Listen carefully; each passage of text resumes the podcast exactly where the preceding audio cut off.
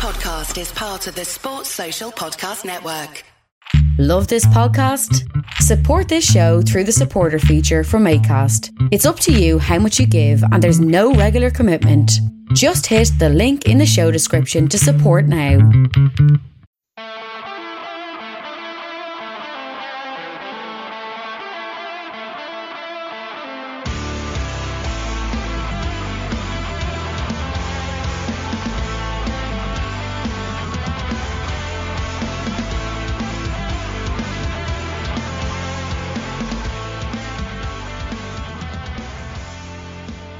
Good, boys and girls? Two Footed Podcast on Friday, the 19th of August, brought to you by EPLindex.com. On the topic of EPLindex.com, don't forget to check out A Tad Predictable on this feed. Latest show is up predicting this weekend's games. Me and Guy are going to predict the games as well, but Tadiwa does it every week too. He has a v- variety of guests on, so make sure you're listening to that show. Also, check out the EPL Roundtable. You can find it on your podcast provider by searching EPL Roundtable. We're also brought to you by our presenting sponsor, Liberty Shield. Liberty Shield are a VPN provider.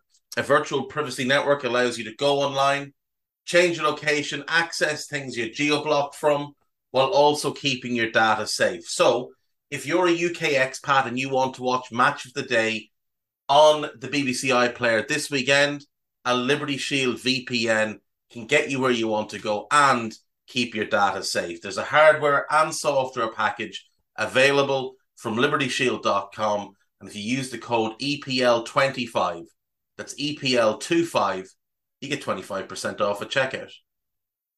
We're also brought to you by Home of Hopcroft, a giftware and homeware company located in Scotland but shipping worldwide.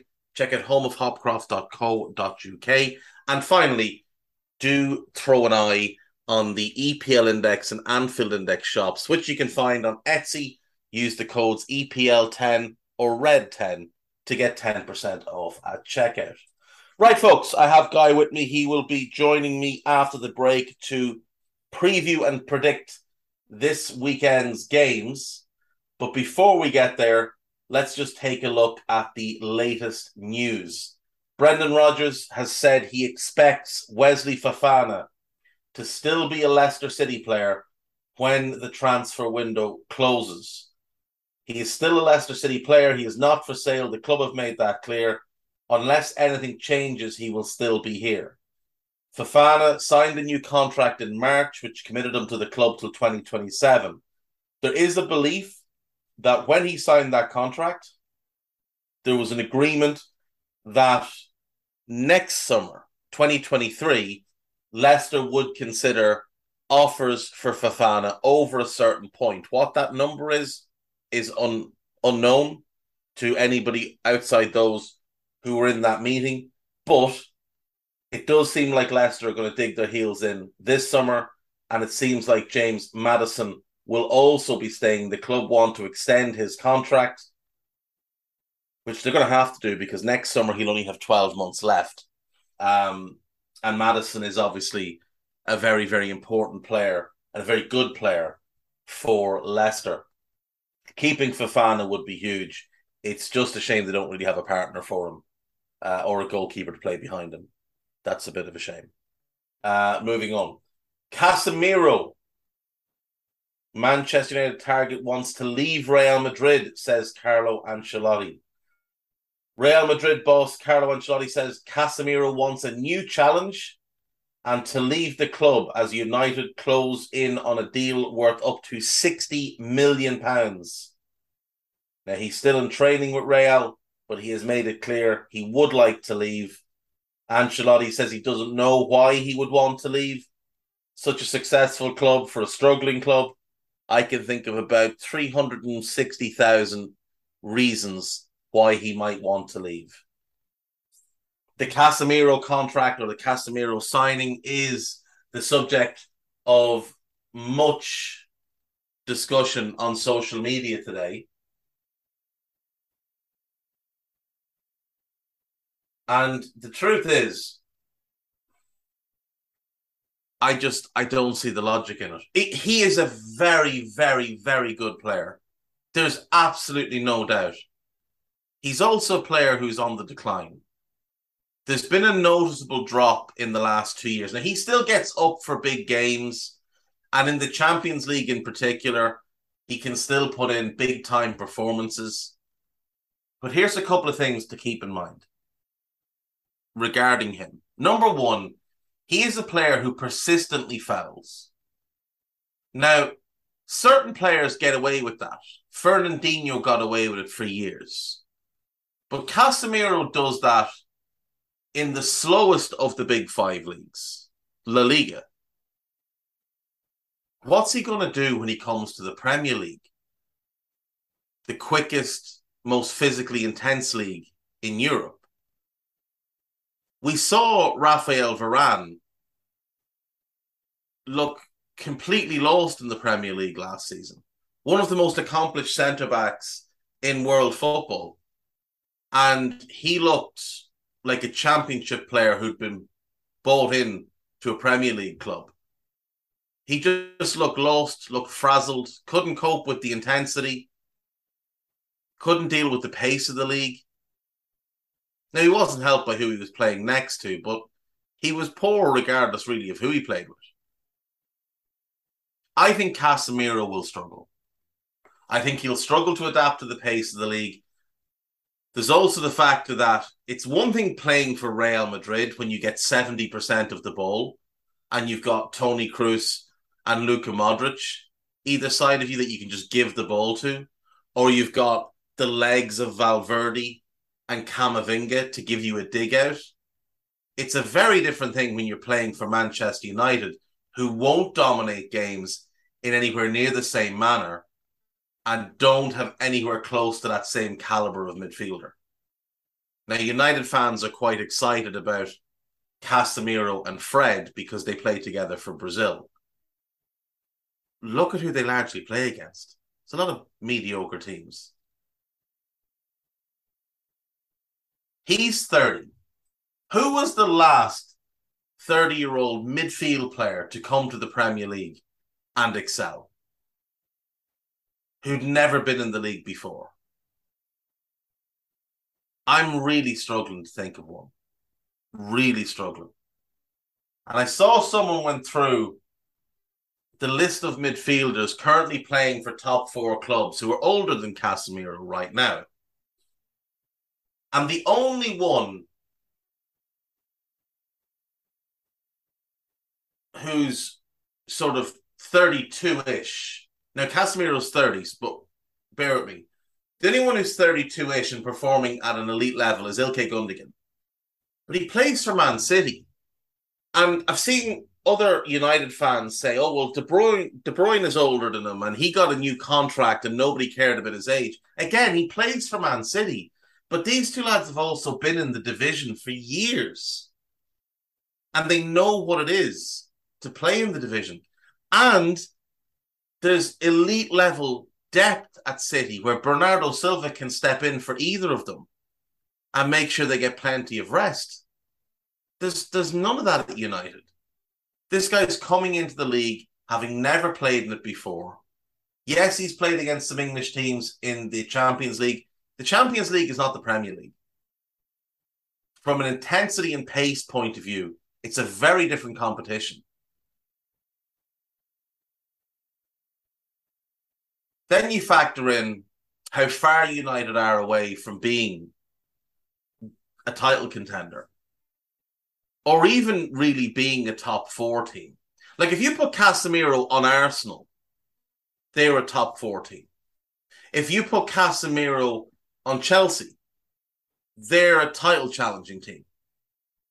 But that's because of what's around him. You put him in United, maybe they improve from.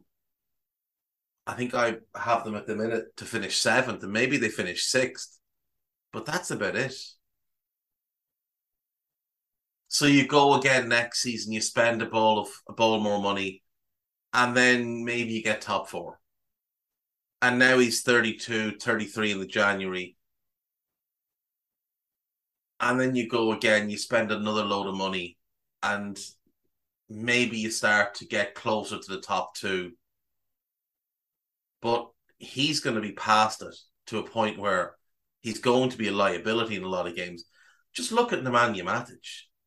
Nemanja Matic was an outstanding holding midfielder when they signed him, and he was younger than Casemiro is now.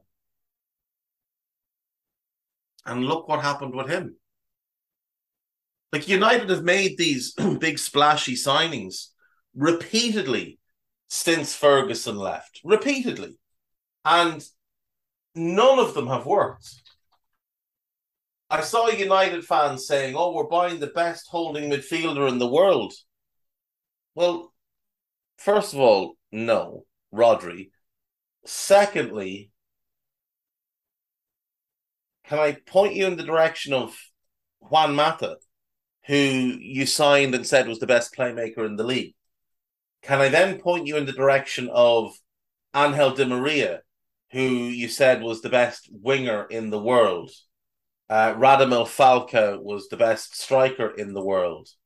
Can I then follow up and point you in the direction of Anthony Martial, the best young forward in the world, Bastian Schweinsteiger, one of the best midfielders in the world.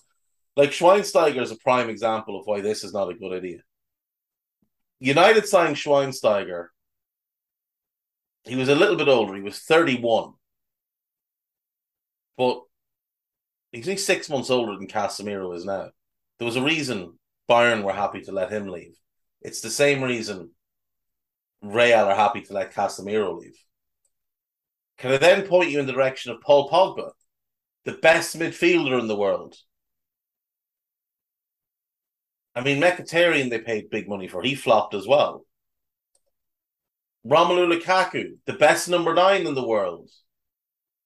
Nemanja Matic, the best holding midfielder in the world. Alexis Sanchez, the best forward player in English football. And it just goes on. Harry Maguire, England's best centre back. Aaron Wan-Bissaka, England's best fullback.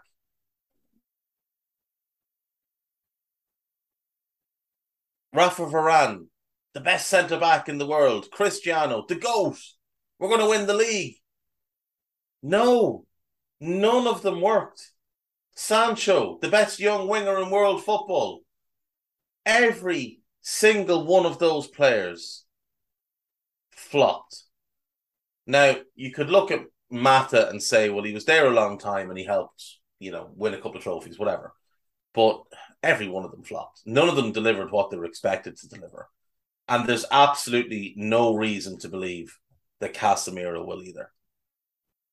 But there is a reason to believe that in two to three years, there'll be United fans crying about the fact that they're paying him 350 grand a week and he can't run. And the thing is, he won't age well. Like he won't age as well as Fernandinho. You can tell by his body type, he won't age as well. He'll start to pick up niggles and knocks and injuries, and he'll be missing 12, 14 games a season. And at Real, that was fine if he was missing a few games here, a few games there. But at United, it won't be because they've got nobody to step in for him. You've also got to ask, well, who's playing with him? Who's partnering him in midfield? Are you going to play a 4 2 3 1? Because at club level, he hasn't played that shape in years on a regular basis.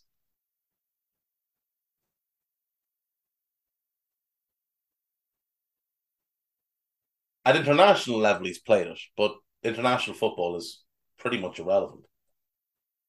You've also got to look at the load that's been placed on him over the last however many years at Real. Like this fella has a lot of minutes on his legs. If we go back,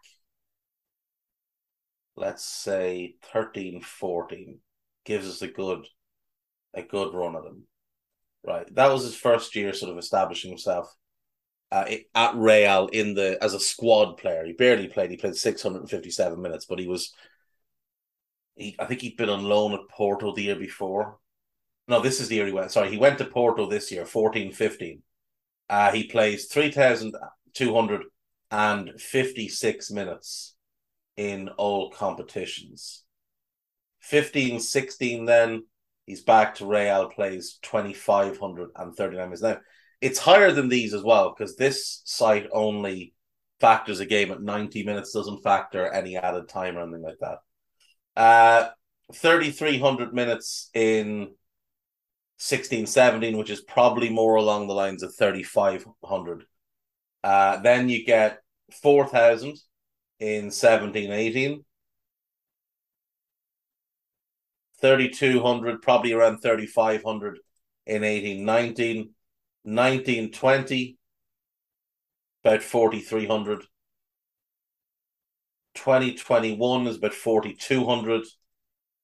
21 22 is about 4,300. That's a lot of minutes in the last four or five years. That's an awful lot of minutes and international games and international travel. He's a very good player, a very good player. He's not the right player for United. United do need a defensive midfielder. He's the right type of player. He's just not the right player. This is going to be another Varane. Uh, let's move past that. Morgan Gibbs White has completed his move to Nottingham Forest, 25 million plus add ons. So, somewhere in the region of kind of seven to eight million of those are appearance based, and the rest are based on England caps, Forest winning silverware, Forest getting into Europe, things like that. I think it's a really good move for Forest. I like the move for him because I think Steve Cooper will be a great manager for him to work under. But I really wish he'd um I really wish he'd stayed at Wolves. I wish Wolves had kept hold of him because him, Neves, and Nunez together could have been a great trio. I love what Forest have done this summer. I love the business that they've done. And the thing is, people laugh at the price of, you know, including the add-ons. If Forest have to pay those add-ons, he will have been a runaway success and they'll be selling him for 60, 65, 70 million. So there's no real downside there. You get 20, you're getting a 22 year old, highly gifted English player for 25 million who's coming off an immense season in the championship. Let's not forget that Leicester signed James Maddison for a similar figure off the back of a very, very good season in the championship. Others have done similar. Players have stepped up from the championship to the Premier League and excelled multiple times. I expect Gibbs White to do the same. And the thing is, at Forest, he won't have massive pressure on him because they've got Jesse Lingard who can play that same position. And Lingard's going to play a fair bit. I I assume Gibbs White will also play in the front too. I think Cooper will play a front three at times. He'll be part of that. But I think having him and Brennan Johnson, that's two super exciting young attacking players. Awoniyi's what mid twenties, Emmanuel Dennis is mid twenties, Sam Surridge is mid twenties that's a really fun group that Forest fans can be excited about for years to come. Chelsea are allegedly, sorry, Chelsea are investigating allegations of racism by their fans towards Heung-min Son from Sunday's game. Uh, this is obviously not the first time this has happened at Chelsea. Likely won't be the last, but good to see the club taking action. Eddie Howe says Bruno Guimaraes is not for sale and will not be leaving the club this month to go to Real Madrid. I would imagine Guimaraes is fairly high on Real's list of potential uh, Casemiro replacements. They've got they've got Tchouameni and they don't need to go and buy a midfielder at this point. But uh, for now, he is staying with the Toon, and that's great news for them. British billionaire Sir Jim Ratcliffe wants to buy Manchester United. If the club is for sale, Jim is definitely a potential buyer, says a spokesman to the Times. Um, he is a Man United fan. He is obviously Britain's richest man, and he does have lots of money. However, most of his actual worth is tied up in his company. Like he doesn't have a big pile of cash sitting in the bank. Most of his worth is in his company. And through that company, he owns Nice, a Swiss club, Lausanne Sport, a cycling team, and a stake in the Mercedes F1 team. What I would suggest is that people should take a look at how Nice and Lausanne have done under his watch. Has there been mass spending? Has there been extreme growth? Not really. So while he might want to buy the club and him being a fan might get United fans on board, uh, first of all, just check out his company. I don't think you'll be all that impressed. And secondly, um, he doesn't have the money to throw around. The company will make the decisions. The company will appoint people to run the club like they do at Nice. He doesn't interfere at Nice. He doesn't have much involvement. He doesn't invest tons of money. Go and take a look. We'll do the gossip, we'll take the break, and then we'll come back with Guy. Manchester City do not want to sell Bernardo Silva. This is just boring at this point. Uh, Real Madrid see Newcastle and Brazil midfielder Bruno Guimaraes as an ideal replacement for Casemiro. This is great. Ajax have rejected an 80 million euro bid from Manchester United for Antony. First of all, it's ludicrous to bid that much for that player. Ridiculous. Secondly, to reject it is even worse. You should be snapping their hands off. PSV will not entertain a bid from Manchester United for Netherlands attacker Cody Gakpo until after the Champions League playoff second leg at home to Rangers on the 24th of August. I think it was a 2 2 draw in the first leg. Um, so they tried to buy Jurriën Timber who is a right footed, right sided centre back. He turned them down, so they bought Lisandro Martinez, who's a left footed, left side centre back. Now, that's a warning sign. That's similar to some of the nonsense that Arsenal have done. Now they want to sign Antony, a left footed right winger, but if they don't get him, they're going to sign Cody, who's a right footed left winger. What that tells me is Erik Ten Hag doesn't really know what he wants. And he is scrambling. United are considering a move for Yannick Carrasco. Sure. I mean, meh. Borussia Dortmund will not pursue will not pursue an opportunity to sign Cristiano uh, because they don't want him, and it looks like the only club in Europe that does have some interest is Sporting, and even then, some people are suggesting that Ruben Amorim doesn't want him. Chelsea are optimistic that a deal for Pierre Emerick Aubameyang can be reached this week. Chelsea will consider loaning Christian Pulisic to Manchester United if the USA captain agrees to extend his current contract, which is two years left to run. Leicester have opened talks with James Maddison over a new contract. Everton have been linked to Tottenham's midfielder Harry Winks, but Frank Lampard has decided to walk away from the deal. This feels like it's from two months ago. We were talking about this. Aston Villa's Burkina Faso winger Bertrand Traore is attracting heavy interest from Turkish side Istanbul Besiktas. Turkish league could probably suit him. Besiktas hope to finalise a deal for Dele Alli so that the former England midfielder who can be in the stands for Sunday's game. Imagine former England midfielder. He's only 26. He's only 26. It's insane what's gone wrong for him.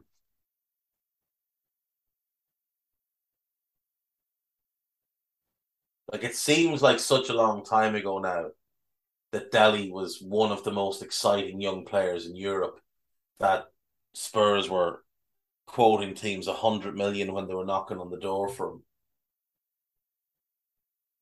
He had a good season with MK Dons in his first full season, then a great season. Then he joins Spurs. He hits the ground running, has a good season. Then he's great in 16 17. Absolutely immense year. He was very good in 17 18. He got injured going into that World Cup. He played through the injury. And he's just never looked right since. He's never looked right since. He got, you know, a decent goal return for an attacking midfielder in 1819 and 1920, but fell off a cliff then. He, he was declining for two years and then he fell off a cliff. And now he could be heading for Turkey at 26.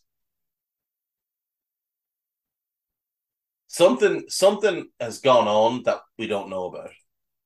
And we may never know about if Dele doesn't want to come out and talk about it. Uh, Fulham are negotiating a fee for Patrick Kluivert. Oh, sorry, Patrick Kluivert. Justin Kluivert, son of Patrick Kluivert. Um, yeah, he doesn't really move the needle for me. West Ham are thought to have made another bid for Hans Vanaken of Club Bruges after their first offer was turned down. He's 29. He'll be 30 in a week. He's a good player. Don't get me wrong. Double figures goals every season. And I mean every season. Uh, seven years in a row with Club Bruges, two years in a row with Lokeren, and two years with uh, Lommel United in the second division. Double figures goals every season since the 11 12 year. That's a, an immense return. Now, again, I know it's Belgian football, but still.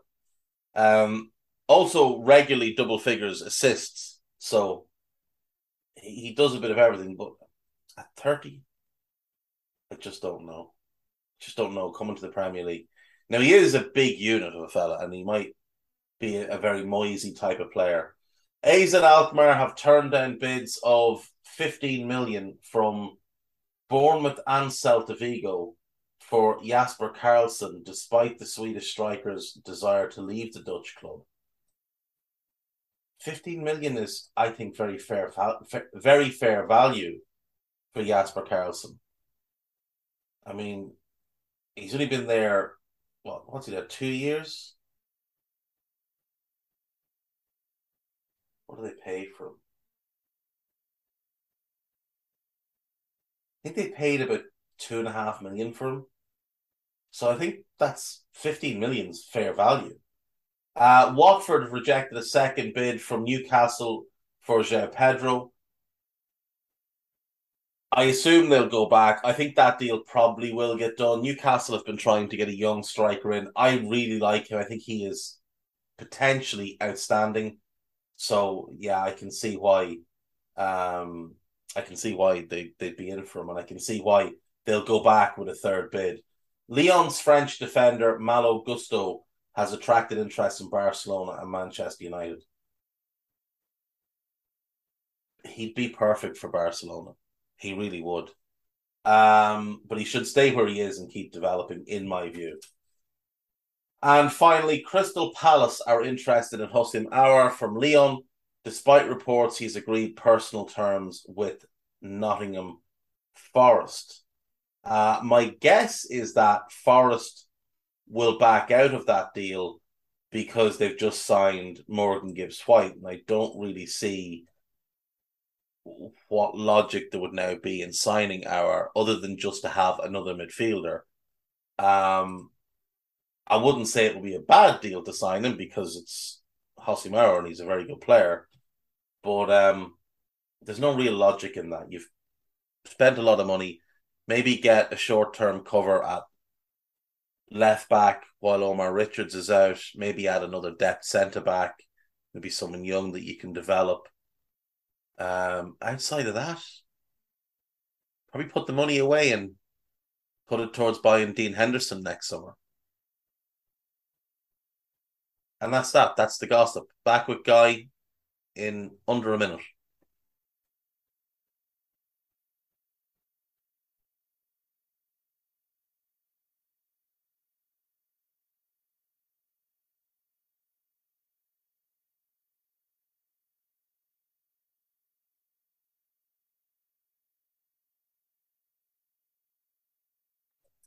Right, welcome back. I'm joined by the one and the only Mr. Drinkle. How are you, sir?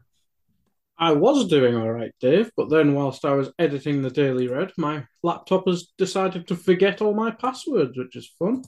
So I've been scrambling in the background, but it's all sorted now. Lovely. It's always ideal. It is, it's lovely. right, let's get cracking into these. Try and get them done in 30 minutes. Oh, that's a challenge. There is no Steve Bruce to talk about, I suppose. Um, first up, then, Saturday uh, afternoon game, we've got Spurs against Wolves. Um, Wolves had a mixed start to the season, but have performed well, especially in that Leeds game, whereas Spurs.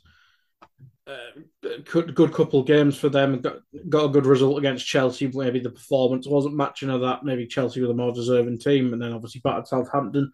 But Spurs are missing a few key people, including the manager, um, but probably almost more importantly, Christian Romero, who I know you're probably his biggest fan. Mm. And I know you don't rate any of their other defenders really.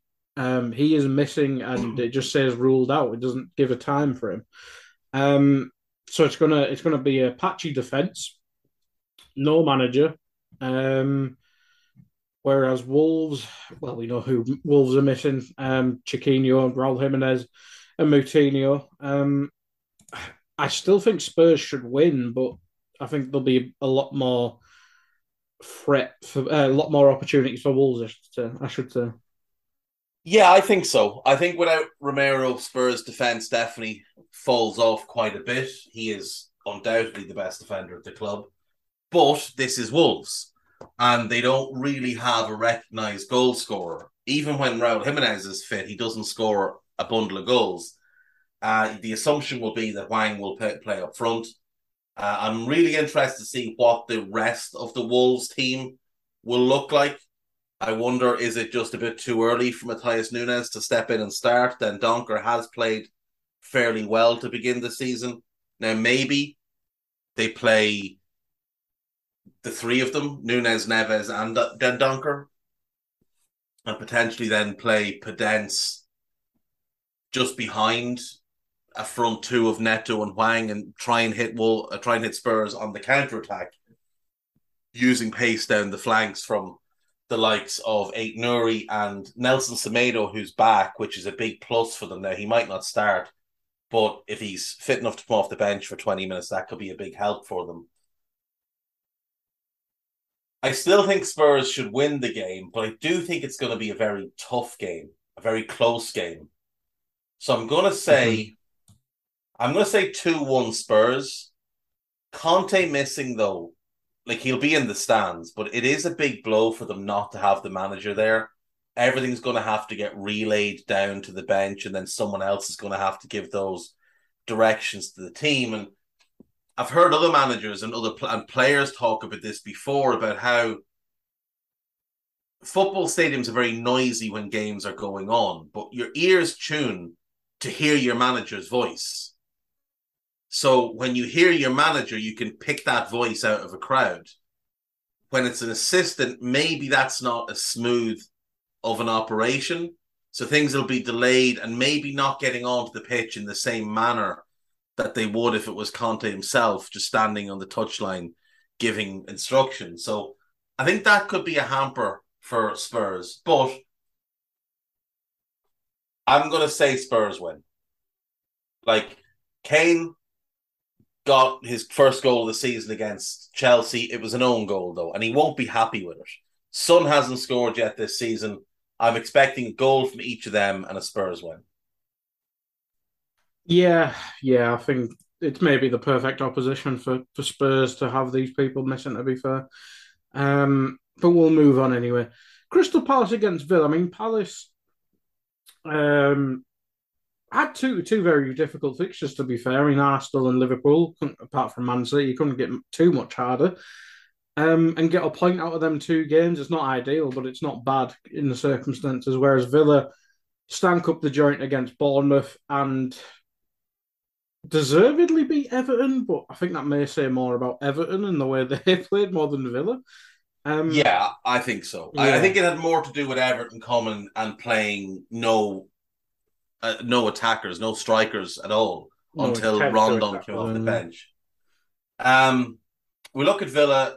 Kortney Hause is a doubt, but Coutinho and Cash should be fine. Uh, Diego Carlos ruled out for the foreseeable, mm. and that's a big blow for them because obviously they spent a lot of money to bring him in in the summer. Um, this means Mings is starting again, which no matter what way you look at it, it's just not ideal. Um, Palace obviously had the really weird preseason, and it's taken them a bit of time to get going. They didn't. They got a good result at Anfield, but they came for. They didn't come for a win. They came not to lose. And if they were going to lose, they were going to lose by a goal. They came not to get battered, basically. So this is the first time we're going to see what we hope is a cohesive, gelled Crystal Palace team playing the type of football that we saw last season. So we saw some of it in the second half against Arsenal, but in the first half they were so disjointed. And at Anfield, that was a bus parking operation. Now Nathan Ferguson is out for another six months or so. That poor fella can't catch a break. Uh, Butland is out, McArthur's out, and Tomkins is out. None of them are a surprise at this point. So for Vieira, he can look at this and this is probably his best 11 that he can put out. I'd expect he'll return to a back four. Mm. I think he has a choice to make it right back between Klein and Ward. Neither are ideal. I think that's why they're trying to get Wan Bissaka in the door. But the, rest of the defense picks itself with Anderson, with Guehi, and with Mitchell. He does have a question mark in goal. Sam Johnstone didn't go there to be a backup. Now, Guaita has started the season. He didn't have a whole lot to do against Liverpool. Like, I don't really remember him making a save. No, he nearly he nearly um there was the one, from, yeah, the one from Elliott's header that was straight at him, yeah, and the one from Salah's header, which was very weak and just sort of dropped into his arms. Other than that, I don't really remember him making a save. Liverpool hit the post, had a couple of shots go just wide, a couple of great blocks from defenders, and obviously Diaz's goal flew past him and he didn't really see it. So there's a question to be answered in goal.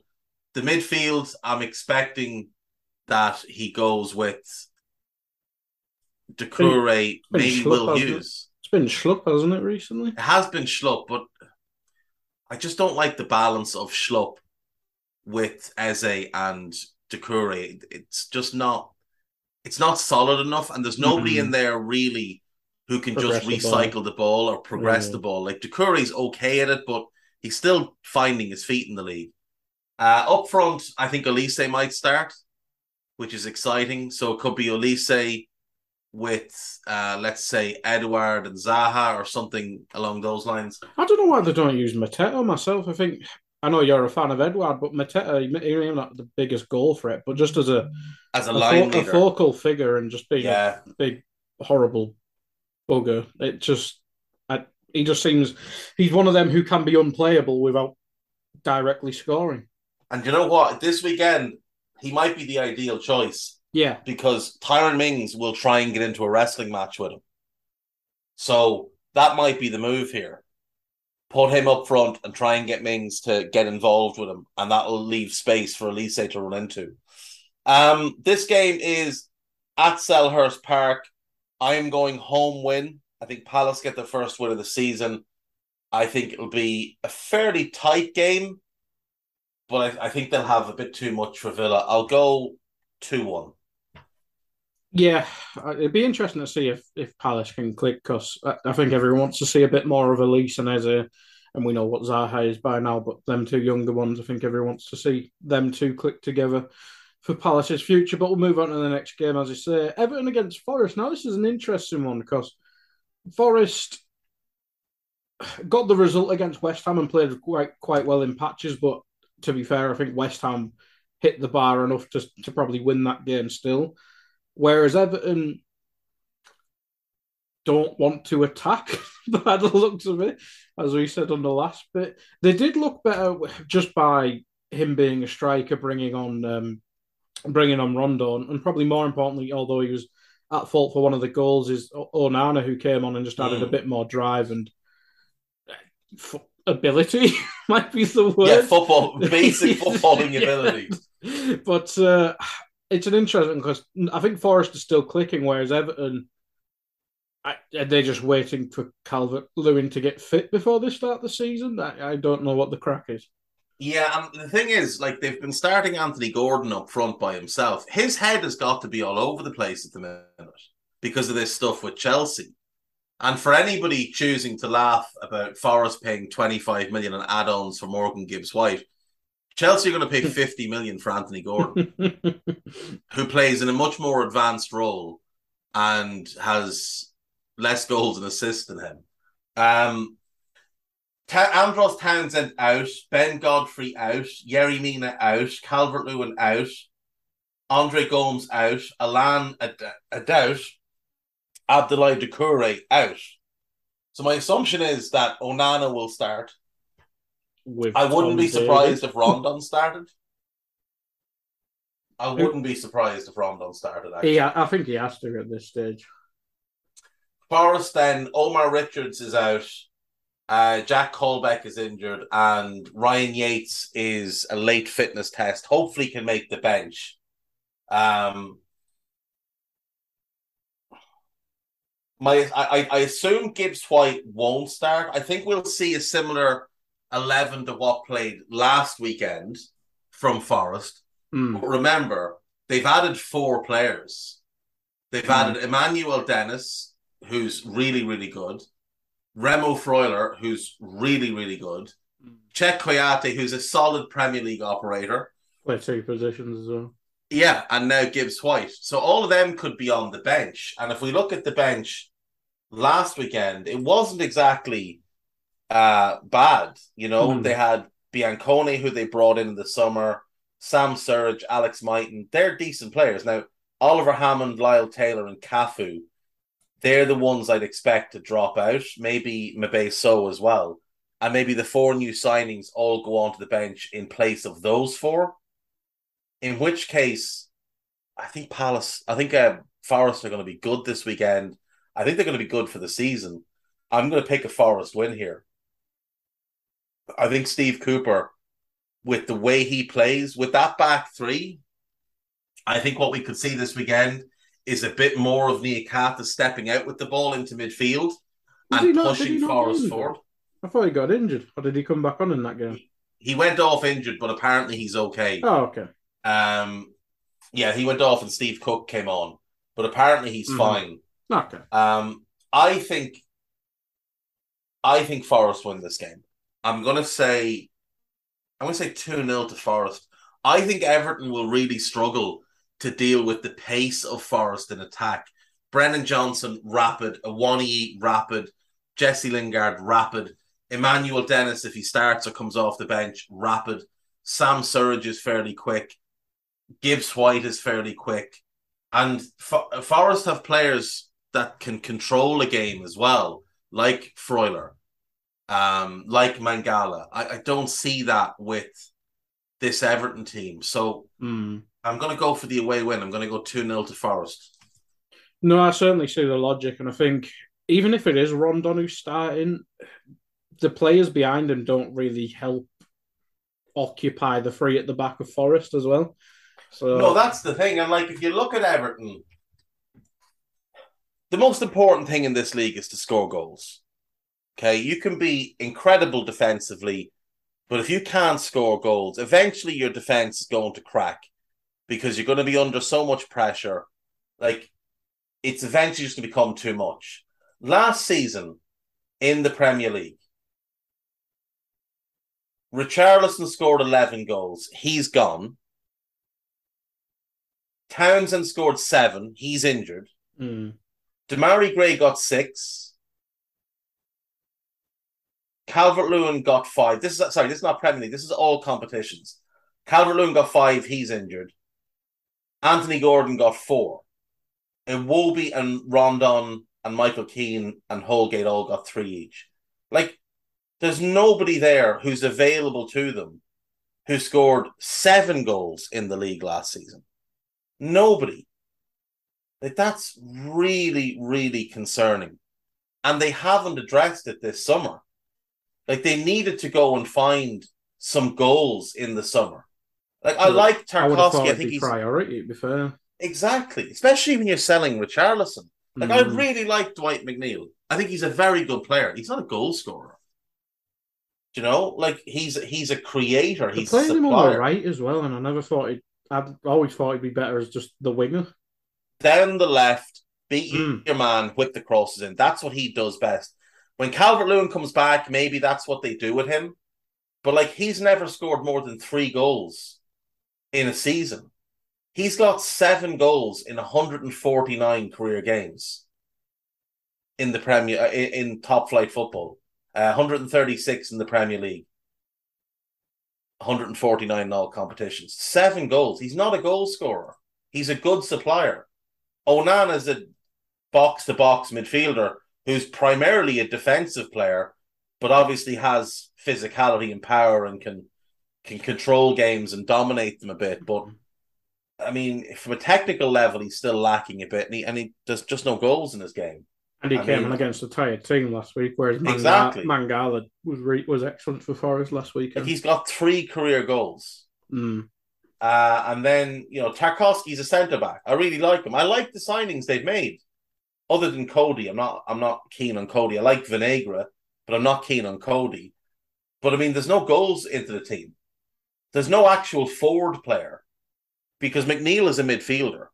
Um, Onana is a midfielder. Vinagre is a left back, and the other two are centre backs. They haven't bought any goals, and they couldn't score any goals last season. And it's not like that was just a one-off thing.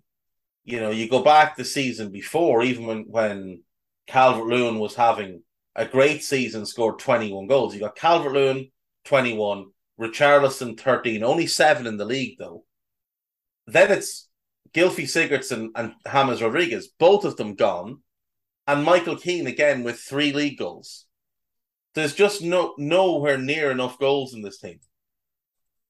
And this has been the situation at Everton for a while. Like the season before that, 1920, Richarlison and Calvert Lewin get 13 each in the league, 15 each in all competitions. The next highest scorer in the league was Bernard with three, and he's gone. Him and Gylfi, three in all competitions, both gone. 18 19, top goal scorer, Gylfi Sigurdsson. Four, 13 in the league, 14 in all competitions. He's gone. Then Richarlison, then Calvert Lewin, then Walcott, then Luca Digne, Cenk Tosun, Kurt Zouma, Bernard, the only player who's still at the club and fit from that season, 18 19, who scored more than one goal is Seamus Coleman. Do you know what I mean? Like 53 goals in the league that season as a team, 42 in 1920. In 2021, 46. In 21 22, 43. This is just who they are as a team. They don't score enough goals, and the other side of it is they're not exactly great defensively. Mm. So when Everton fans wonder, you know, why did we lose 21 games last season? Why are we a bottom half team? Why can't we break into the top six or seven despite all the money that we've spent? Because you can't score any goals. You just can't score any goals. Like Marco Silva had them eight, and that was the season where they scored 54 goals. 54 goals. Like it's not a huge amount, but they that got them top half. I feel like Lukaku used to bail them out quite a bit. It's madness. Rooney, Niasse, both gone. Calvert Lewin got four league goals in 17 18. Gylfi got three. Tosun got, or yeah, got five. Leighton Baines scored two. This is for the 17 18, 44 goals. So one season of the last, what, that was that, six years? Mm. Where they've scored over uh, 50 goals. Like, that's nowhere near acceptable. Nowhere near acceptable. That's what Everton need to address. That's why I'm I'm confident that Forest will go there and beat them. Because who's scoring goals for Everton? Like their their only goal of the season so far is an own goal. Even on set piece threat now, I mean, they used to have well, my, Michael Keane, worst defender in the league for me, but he's a threat on set pieces. He's a threat on set pieces. So you had him. He probably isn't going to be in the team this weekend because if you're playing a back three, you've got to have someone with pace. So yeah. if Coady and Tarkowski are in, the other one has to be Holgate, regardless of what you think of him. Mm. He's the only one there with pace. He's five ten. He's not a set of threat, a threat set pieces. Coady's not a threat at set pieces. Um, isn't either. Mykolenko's not. He's going to be taking them in, in most in, in most situations. Patterson's one of the ones that stays back and defends. Tarkowski's not a big time goal scorer. Um, Onana might be at six four, so maybe you lob him into the box and he causes some havoc. But I mean, without Doucouré is out, out, injured, none of the forwards really are, are are tall at all unless Rondon plays. Like it's it's quite a short team. Holgate and Coady are both 5'10, 5'11. Mykolenko's 5'10. I think Patterson might be six foot, the right back. Tarkowski six one. Onana, to be fair, is tall. Allan is five nine. Uh, Demarai Gray and Anthony Gordon, they're they're fairly short. They're five eight, five nine. Um, Dwight McNeil is six foot, but again, he'll be one of the ones taking the set pieces.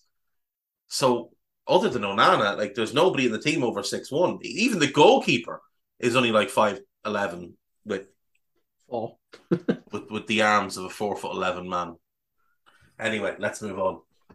Yeah, should be an interesting game either way. Uh, Fulham Brentford next, which is a West der- West London derby, I presume. Um, I've always thought QPR, but I, I, think I heard on a podcast these are rivals as well. Um, should be interesting. Fulham had a again probably a good start to the season. Good point against Liverpool. Probably deserved more to be honest. The way we played, um, could have nicked. Well, I can't remember who did they play.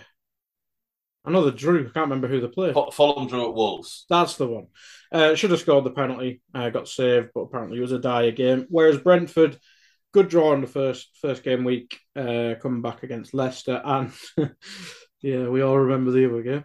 Um, this should be an interesting game. I think. I think it'll be interesting to see if Brentford stick with three at the back, which was so good against United, or they maybe go back to the four at the back, which they tinkered with throughout pre-season and the first game. Whereas Fulham maybe start integrating a, a couple new signings, but they already seem settled. They're not rushed in even someone like Leno, who you'd expect to just come straight in, but a settled side and I mean defended quite well in two games so far. But this one should be interesting, I think. This should be a decent game. Like you said, it is a, a bit of a local derby. Um, there is the four clubs in, in West London that I can think of are Brentford, Fulham, Chelsea, and QPR. There might be a fifth one, but I'm, I don't think there is. I think it's just those four. Um, Brentford and Fulham. I mean, they've they've played it in in lower leagues. This is um, the first Premier League meeting between these two clubs. So there's that. Uh, Bournemouth, uh, sorry, Brentford come into this game with Ajer still ruled out, Canos still ruled out, and Ethan Pinnock still ruled out. For Fulham, no Harry Wilson. Brian is injured. They've doubts over De, De Cordova-Reid and Pereira. And then obviously Manor Solomon is injured. He had knee surgery and will be out for a while. But they do have Issa Diop now ready to start. Um, Mbabu might start at right back. We might see Bernd Leno in goal. So this could be, you know, Fulham with a couple of new, a couple of their new signings in the team. But Brentford looked fantastic against United, and Brentford looked very, very confident, and I think they'll take more confidence from that game. Now, last season they did struggle away from home a little bit, but I could see them going to Fulham and getting a result. Fulham have obviously started the season well. You'd wonder how long they can keep that up for like that intensity level because it's not exactly a big squad full of elite quality players. Uh, my feeling is that this weekend they might get a little bit of a bump in the road, but I think they can still get a point. So I'm going to say this will be a 2 2 draw. I think both sides will have plenty of chances because I think it'll be played at a really high tempo. Uh, but I think Mitrovic will score again. I think Ivan Toney is going to cause some serious problems for Fulham. So I'll go 2 2. Yeah, should be fun. As should this next one, because, well, the what, what is defended uh, is Leicester against Southampton. Leicester might as well just be a big question mark in so many regards at, at that club. And maybe something similar at Southampton, where tonked by um, by Spurs on the first day, came back last week. Um, it's just a question mark about Southampton because the the tinkering with five at the back, which I know the fans don't like looking at the looking at the social media, but they didn't like the four two two two he was playing last season. So again, we we I think last week we mentioned the the toxicity at, um, at Southampton, but there was so much promise in some of the some of the sub appearances last week. Joe Aribo looks like a smashing signing. Mm. Uh, is it Sekou Mara? Yeah, he played that, really well when he came that, on. That pass was filth. Yeah. Oh. And the, the shot he unleashed from about 25 mm. yards as well was absolutely just the power he generated. Remember, we used to watch Sturridge play, mm. and with no backlift, he would just absolutely rattle the ball. Yeah. And it would just fly off his foot. And Mara's, Mara's shot was the same. That pass is disgusting. The mm. pass to Walker Peters disgusting. Now, it's a funny thing because the only club that we have heard anything about in terms of dressing room discontent outside of United, where it's a circus. The only other club where we've heard anything about dressing room discontent so far in the early stage of this season is Southampton. That some senior voices mm. in the dressing room were growing a little bit tired of Hasenhüttl. But that fight back that we saw last weekend, that's not the type of thing that happens with a group of players that have lost faith in their manager. Because if the players weren't in it together and in it with the manager, they go 2 0 down. I think they just down tools and either see the game out at 2 0 or potentially even lose 3 or 4 0. But the way Southampton responded, and you are right, the sub appearance, the, the substitutions the manager made were absolutely vital.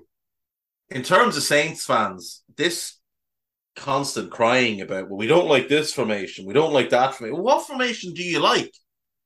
And what qualifies you to tell the manager what formation he should play? Um, I think Hassan Hasenhüttl should stick with the back three because when he eventually gets Tino Livramento back, he's perfect for back three as a right wing back. I think Djenepo showed decent signs last weekend. We know Walker Peters is a good player. And we know Roman is a decent player. So they've got the wing backs to play a back three. Bella Kotchap and Sali- and Salisu, I think right now probably look more comfortable in the back three as well. And it allows them to be very progressive on the ball. Now you want Bednarek being a little bit more vocal and a little bit more switched on with his defensive work. But mm. they've got the midfielders to play this system as well. Lav, uh, Romeo Lavio or Lavia looks the absolute business at 18. He really does. The question mark over Saints is who's going to score goals on a regular basis. That's something they need to address. But this weekend, they're going up against a team that can't defend and a team that will be without Ricardo Pereira for the long haul, without Bertrand Traore, Bertrand, Ryan Bertrand. Not that he'd help, but you know he's injured. And Harvey I Barnes. wish they had Bertrand Traore. They What a- probably do. What a they could- player! what what a baller! Like eh, never seen a man stand on the ball and fall over as many times as Bertrand Traore. He's just playing football for himself, not for the He is. he is not not- for the team. no idea that there's other players on the pitch. No ideas at all. He gets the ball and immediately goes into his own little world, and he is just jiving with it.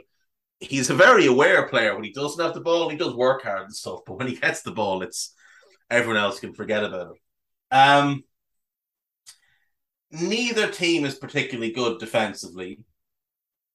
Leicester are definitely better going forward. Leicester haven't looked good this season, though. They really haven't looked good. Like Mm. last weekend against Arsenal, they were just a shambles defensively. The weekend before, they were shambles defensively.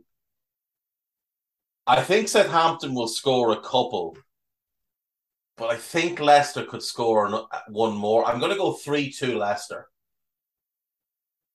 I think. Vardy will cause them a lot of problems, Southampton's Yeah. defence, with his movement and his pace. I'll go 3 2 to Leicester. Who did I see Southampton linked with? Because you mentioned a striker. Uh, Goncalo Ramos from Benfica.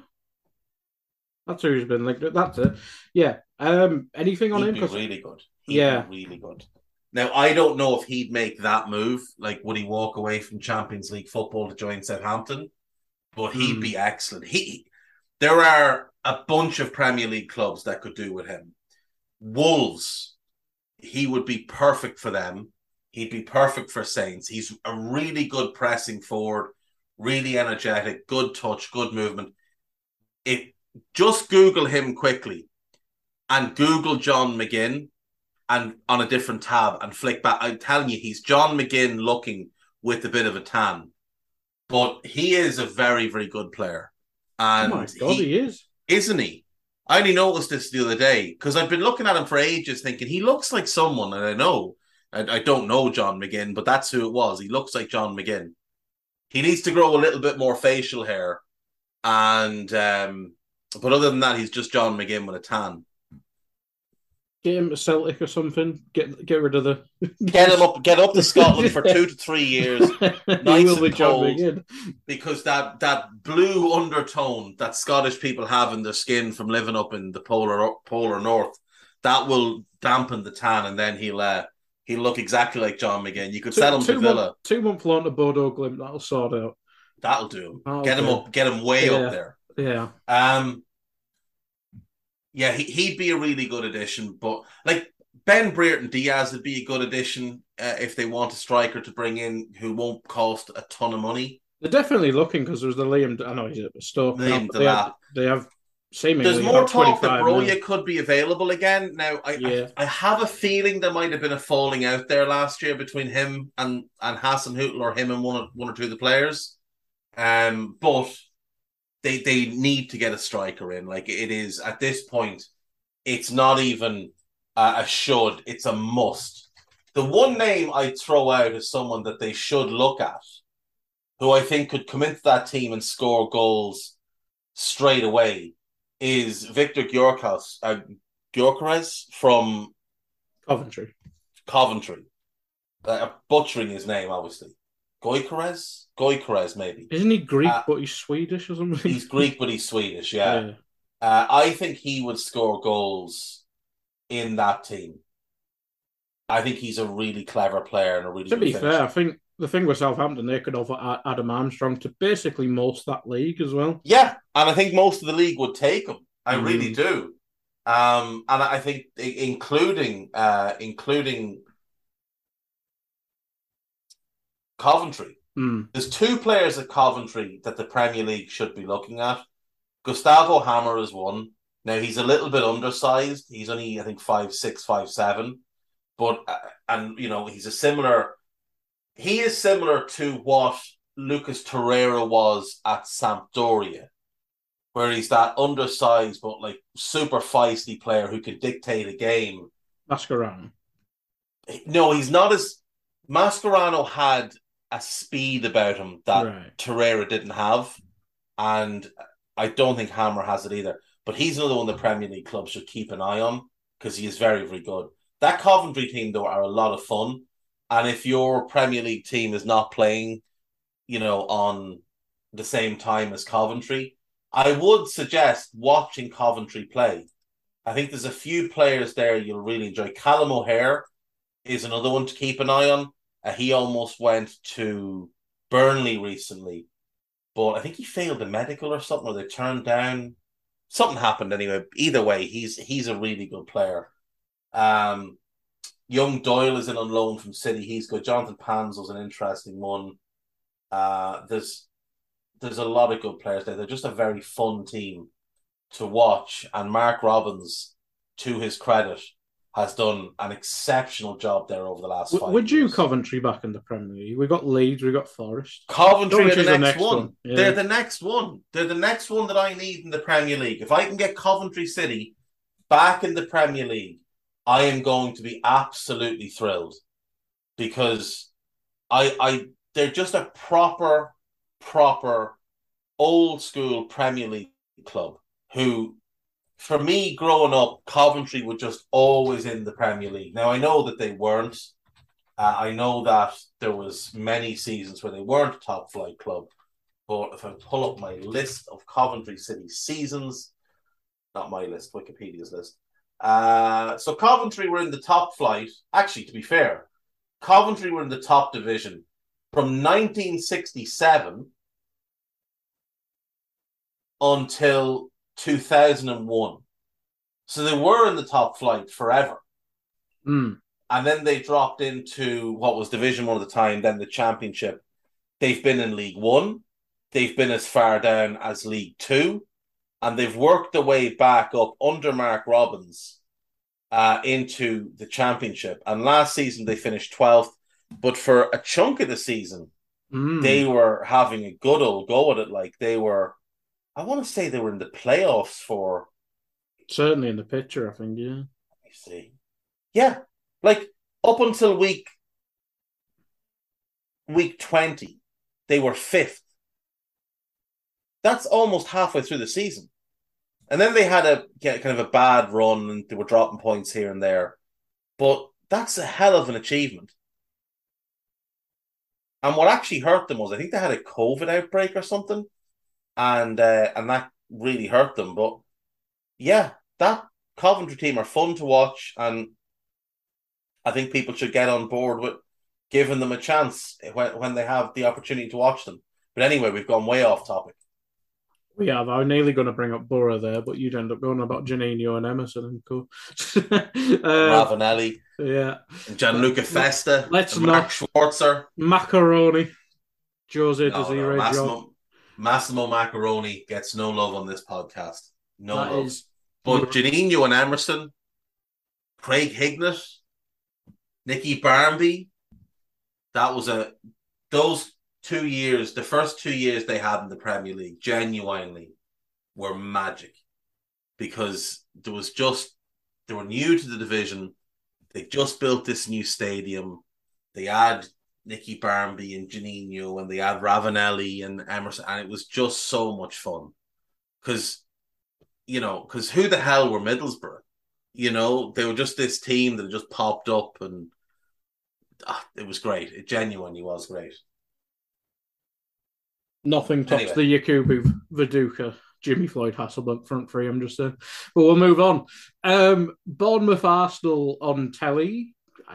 Cool. Um, eh, Arsenal should just win this because, well, Scott Parker said last week there's no point trying against anyone in the top six, seemingly. It's a bizarre point for a manager to to stand by, isn't it? Like it's Yeah. really strange that he came out. Say you're good, we can't be bothered. It's fine. It's just so strange. Like then then turn up and play your reserves. Don't put minutes in the legs of your senior players. Um David Brooks out, Joe Rothwell out, uh, Ryan Fredericks out, Solanke a doubt, Zemura has COVID. Um, whereas Arsenal's only issue is uh, Reiss Nelson, who wouldn't play anyway. Um, I Arsenal are going to win this game. There's no point in getting into it. Arsenal have looked fairly good going forward. They have looked shaky at the back, Like, Le- uh, Leicester scored two and could have got another one. Palace could easily have scored a couple of goals. So, I, I, think Arsenal need to improve defensively, but they have looked decent going forward. I expect Gabriel Jesus to score another couple of goals uh, and justify everybody having him in their fantasy Premier League team. But um, no, I think Arsenal win this game. I'll say 3 1. I've got him vice captain just in case United fans kick off on Monday. Just never know. Um, moving on to Sunday then. Leeds against Chelsea. Um, I don't think I've had a chance to. I don't think I've even seen highlights of Leeds this season, so that's a chance for me to watch them. Whereas Chelsea uh, played well against Spurs. The Everton game was very, very dull. Still, the the forward issues are still there, but the defense looks better. And Koulibaly looks well. Looks like Koulibaly. Reece James is very good. Cucurella was excellent against um, Tottenham, but maybe they bring Chilwell in if they want a bit more attacking, I suppose. Um, whereas Leeds, I don't really know, but I'd have to say Chelsea are the favourites, but I, am interested to see Leeds. Yeah, without question, Chelsea have to be heavy favourites here. Um, but you know, Elland Road's a tough enough place to go. The crowd will be into it. The this is a like a, a long standing historic rivalry between these two clubs um, that dates back to like the seventies. Their fans despise each other, or the old school Chelsea fans, not not the hangers on they picked up in recent years, but the old school Chelsea fans hate Leeds. Leeds fans hate Chelsea for a multitude of reasons. Uh, so the atmosphere could be quite spicy in this one. Uh, no Kovacic, no Kante, which leaves a question mark in the Chelsea midfield. I mean, Jorginho and maybe Gallagher gets a start. Maybe he plays Loftus Cheek in midfield. Um, Marcos Alonso's not in the squad, obviously, because he's he's on his way to Barcelona. Leeds, no Stuart Dallas, no Luke Ayling. Junior Firpo still out. Bamford is out. Uh, Liam Cooper is out. And Joe Gelhardt has a dead leg but might make the game. So they're dealing with injuries again, like they did last season. Chelsea are the better team. Chelsea should win. They played really well against Spurs. Defensively, they had a couple of lapses. But overall, they played very, very well. I think Sterling will be key in this game. I don't know how Leeds are going to cope with him. Um, I'm going to say a, a, a 2 1 Chelsea win, but I think it'll be a tough game. And like I said, I think the atmosphere could be quite special for this one. Yeah, didn't Chelsea beat them like 7 0 last season? I don't know if it what stadium it was, but didn't they absolutely they, batter in one of the games? Was that, uh, was that at Elland Road, Leeds versus Chelsea. I think that might was that away. I think that, that must away. have been one of Bielsa's last game, surely. Uh, let's see. It's when Mason Mount was stat padding against them and Norwich. uh, Chelsea 21 22. Yeah, that, that's literally how Mason Mount filled his boots last season, isn't it? Mm. Uh, da, da, da, I do like Mason Mount. He would please come to Liverpool. yeah. yeah, no, I love Mason Mount. but it was 3 0 at the end of the season at Elland Road. Where was, what was it? No, last season was 3 2. It was Southampton that they battered. They beat them 6 0 away. Yeah, yeah. Same team. City hammered. City that hammered Leeds last night. That they beat them last year. They beat them 7 0. That was the one. It was City.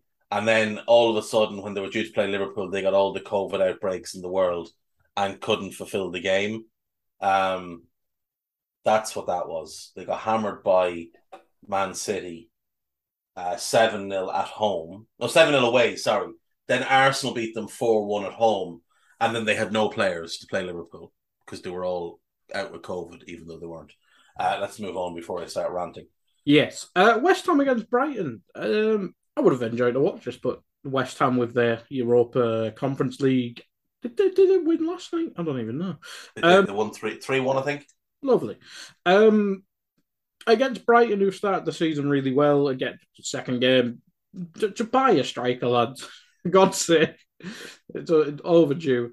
Whereas West Ham, uh, are they second bottom in the league now? Um, Yeah. Injuries to the new signings, apart from Scamacca, who who's not got the chance to start a game yet. I, I think he started last night, but it just again feels stale. I think you just got to add in your Scamacca or Cornet. I know Odegaard's injured, um, but I don't know. I, I don't know. It just feels odd with West Ham. It- It's a good. I think it's a good chance for them to to to get a result here. But the way Brighton have started, Rice and Shu, uh, Soucek against um, Caicedo um, and Wepu if he starts, and and McAllister is the number six now uh, that we discussed on the first uh, last week's pod. I, think it'll be a good midfield battle, but I'm not sure if if it's a good game or a bad game for West Ham. Yeah, I mean, West Ham need the win. They really, really need the win because they've got to perform this year. They've got to get themselves out of this little rut that they're in. Now, look, they played City on the opening day. City are an exceptionally good football team. But last weekend they lose to newly promoted Forest. They, they probably did enough to get a draw, in fairness Mm-hmm. but they need a win. Brighton should have won last week, did win the week before. As you say, need a strike striker. It's it's at the point of being ridiculous at this point. Um, Brighton have everybody bar Jakub Moder available. Uh, West Ham, no Aguerd, no Dawson. But Thilo Kehrer looked pretty good last night. Max Cornet looked very good last night. And Scamacca scored last night. So you know, Bowen Cornet. scored as well. They look cohesive in attack. Fornals was really good. I'm going to go for the West Ham win. I'm going to say 2 1 to West Ham. I think it'll be a very good game of football. Yeah, yeah. I want want to uh, check out if you don't want to watch Leeds Chelsea. Uh, last game on the Sunday. excuse me. Newcastle Man City. Just the way Man City have started the season, nothing against Newcastle, but you just got to instantly think Man City would probably win any game they'd play this weekend. Yeah, without question. I mean, the Toon looked good on the opening day against um against Forest. Last weekend, they didn't look so good against Brighton, but they still played okay. But this weekend, like I just don't see how anyone touches City at the minute. They swept West Ham aside like they were nothing. They comfortably beat Bournemouth without ever getting out of second gear, and they scored four without Haaland, well, really having any involvement in the game. He got one assist and only completed one other pass in his time on the pitch. Uh, the key for City is they're a much better team when Jack Grealish isn't on the pitch. They're much more fluid. They're much more direct. They play quicker. They play with more purpose. So if if he starts Foden, uh, I would expect them to cause uh, Newcastle serious problems. Uh, they're still missing Aymeric Laporte. Kalvin Phillips should be okay this weekend, and uh, Cole Palmer should be back as well. Whereas the Toon, no Shelvey, no Federico Fernandez, no Jamal Lewis, no Emil Krafth, no Matt Targett, no Ryan Fraser. Uh, I, I think City will win this game 3 1. little bit of breaking news. Chelsea have completed the 20 million pound, 20 million euro signing of uh, Cesare Casadei from Inter Milan. I think it's 15 million plus add-ons. Uh, another very talented player. So looking forward to seeing The test team is going to be good. Yeah, look looking forward to seeing him go on loan for the next three Chuck years. Chukwuemeka and him at Vitesse going to be on fire. Yeah, it's gonna be un- unbelievable. the best young midfield in Europe. Uh, Um, yeah. Anyway, three one to City. yeah, Dan, it looks like Dan Burn at left back. Schär Botman. It's a big, it's a big back line. That's a tall back. line. Yeah, set pieces and Haaland. It's going to be like King Kong v Godzilla. Um, moving on to Monday then. Um, how do you frame this one? A team that has to win in Liverpool because they've screwed up the start to the season, and a team in Man United that, regardless of the result, just have to show more, more tactical flexibility, more fight, less Ronaldo being a boo boo. Um, but I think regardless of the result for Man United, they just have to show something because if this ends up like it did with the last season's Liverpool games, it doesn't matter. You could sign 800 Casemiros. It's not going to fix the the relationship there. But if Man United do all this playing out the back stuff, regardless of whoever the hell's up front for Liverpool, Liverpool because we have no idea, it, it may be another another slaughter if our players can remember how to score goals. Yeah, if Liverpool play anywhere close to the level that they're capable of, they will absolutely batter Manchester United, destroy them because United are awful. But they haven't played anywhere close to that level so far this season. Now, Liverpool have a ton of players missing. So as things stand, no Alcantara, no Jota, Nunez is suspended, Kelleher's out, Jones is out, Matip is out, Oxlade Chamberlain's out, Konate is out, and Calvin Ramsay is out. Uh, Bobby Firmino is fit again, and Joe Gomez will start according to Jurgen Klopp. So those are two. Well, Gomez is a plus, obviously. Firmino just depends on which Firmino turns up. Does drunken Firmino turn up? Does the one who can't control a football turn up? Or does the good version, good time Bobby?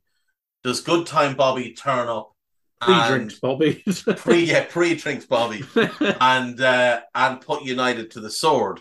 Because if he does, like we know Salah and Diaz are going to cause United huge amounts of problems. The big question here is what does Jurgen Klopp do in midfield? The the right thing to do is to play Harvey Elliott, Fabinho, and Naby Keita. That's the right thing to do. Do that, and you will win this game fairly comfortably. But I've got a feeling he'll start Bryan, and that makes Liverpool worse, especially regardless of where he starts. If he starts on the right, he's worse than Elliott. If he starts as the six, he's significantly worse than Fabinho. If he starts on the left, he's a train wreck. Uh, he might start Milner, which would be equally awful. Milner's a better player than Henderson as an eight, but he doesn't offer anything either. Uh, the correct thing to do is start Elliot, Fabinho, and Keita, but I don't think he'll do that. I still think Liverpool will win, but whereas I think it could be a heavy victory in some circumstance, I'm just going to say 1 0 and keep my fingers crossed. God, one nil. I'll this, take it. At this point, I'll take it.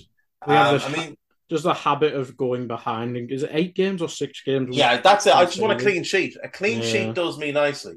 Like United have no Martial, obviously no Greenwood. So there's two of their big goal threats out of the way.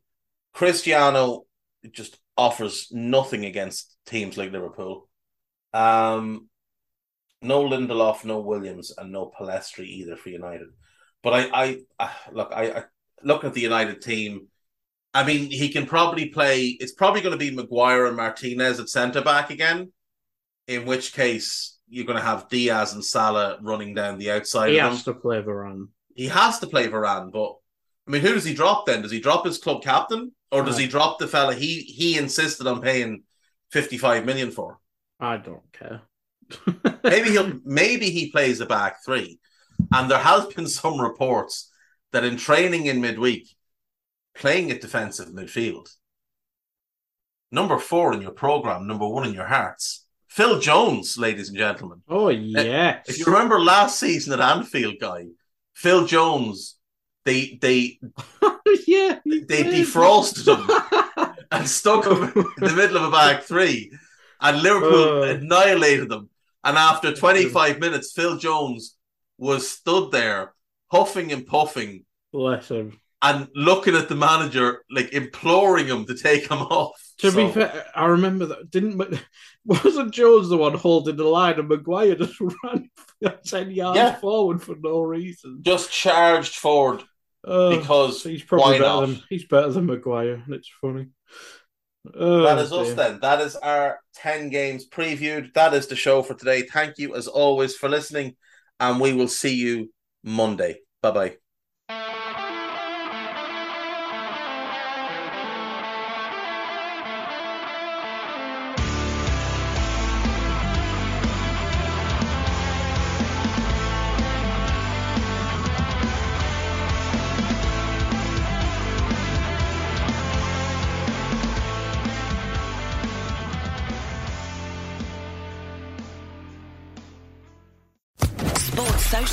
Podcast Network.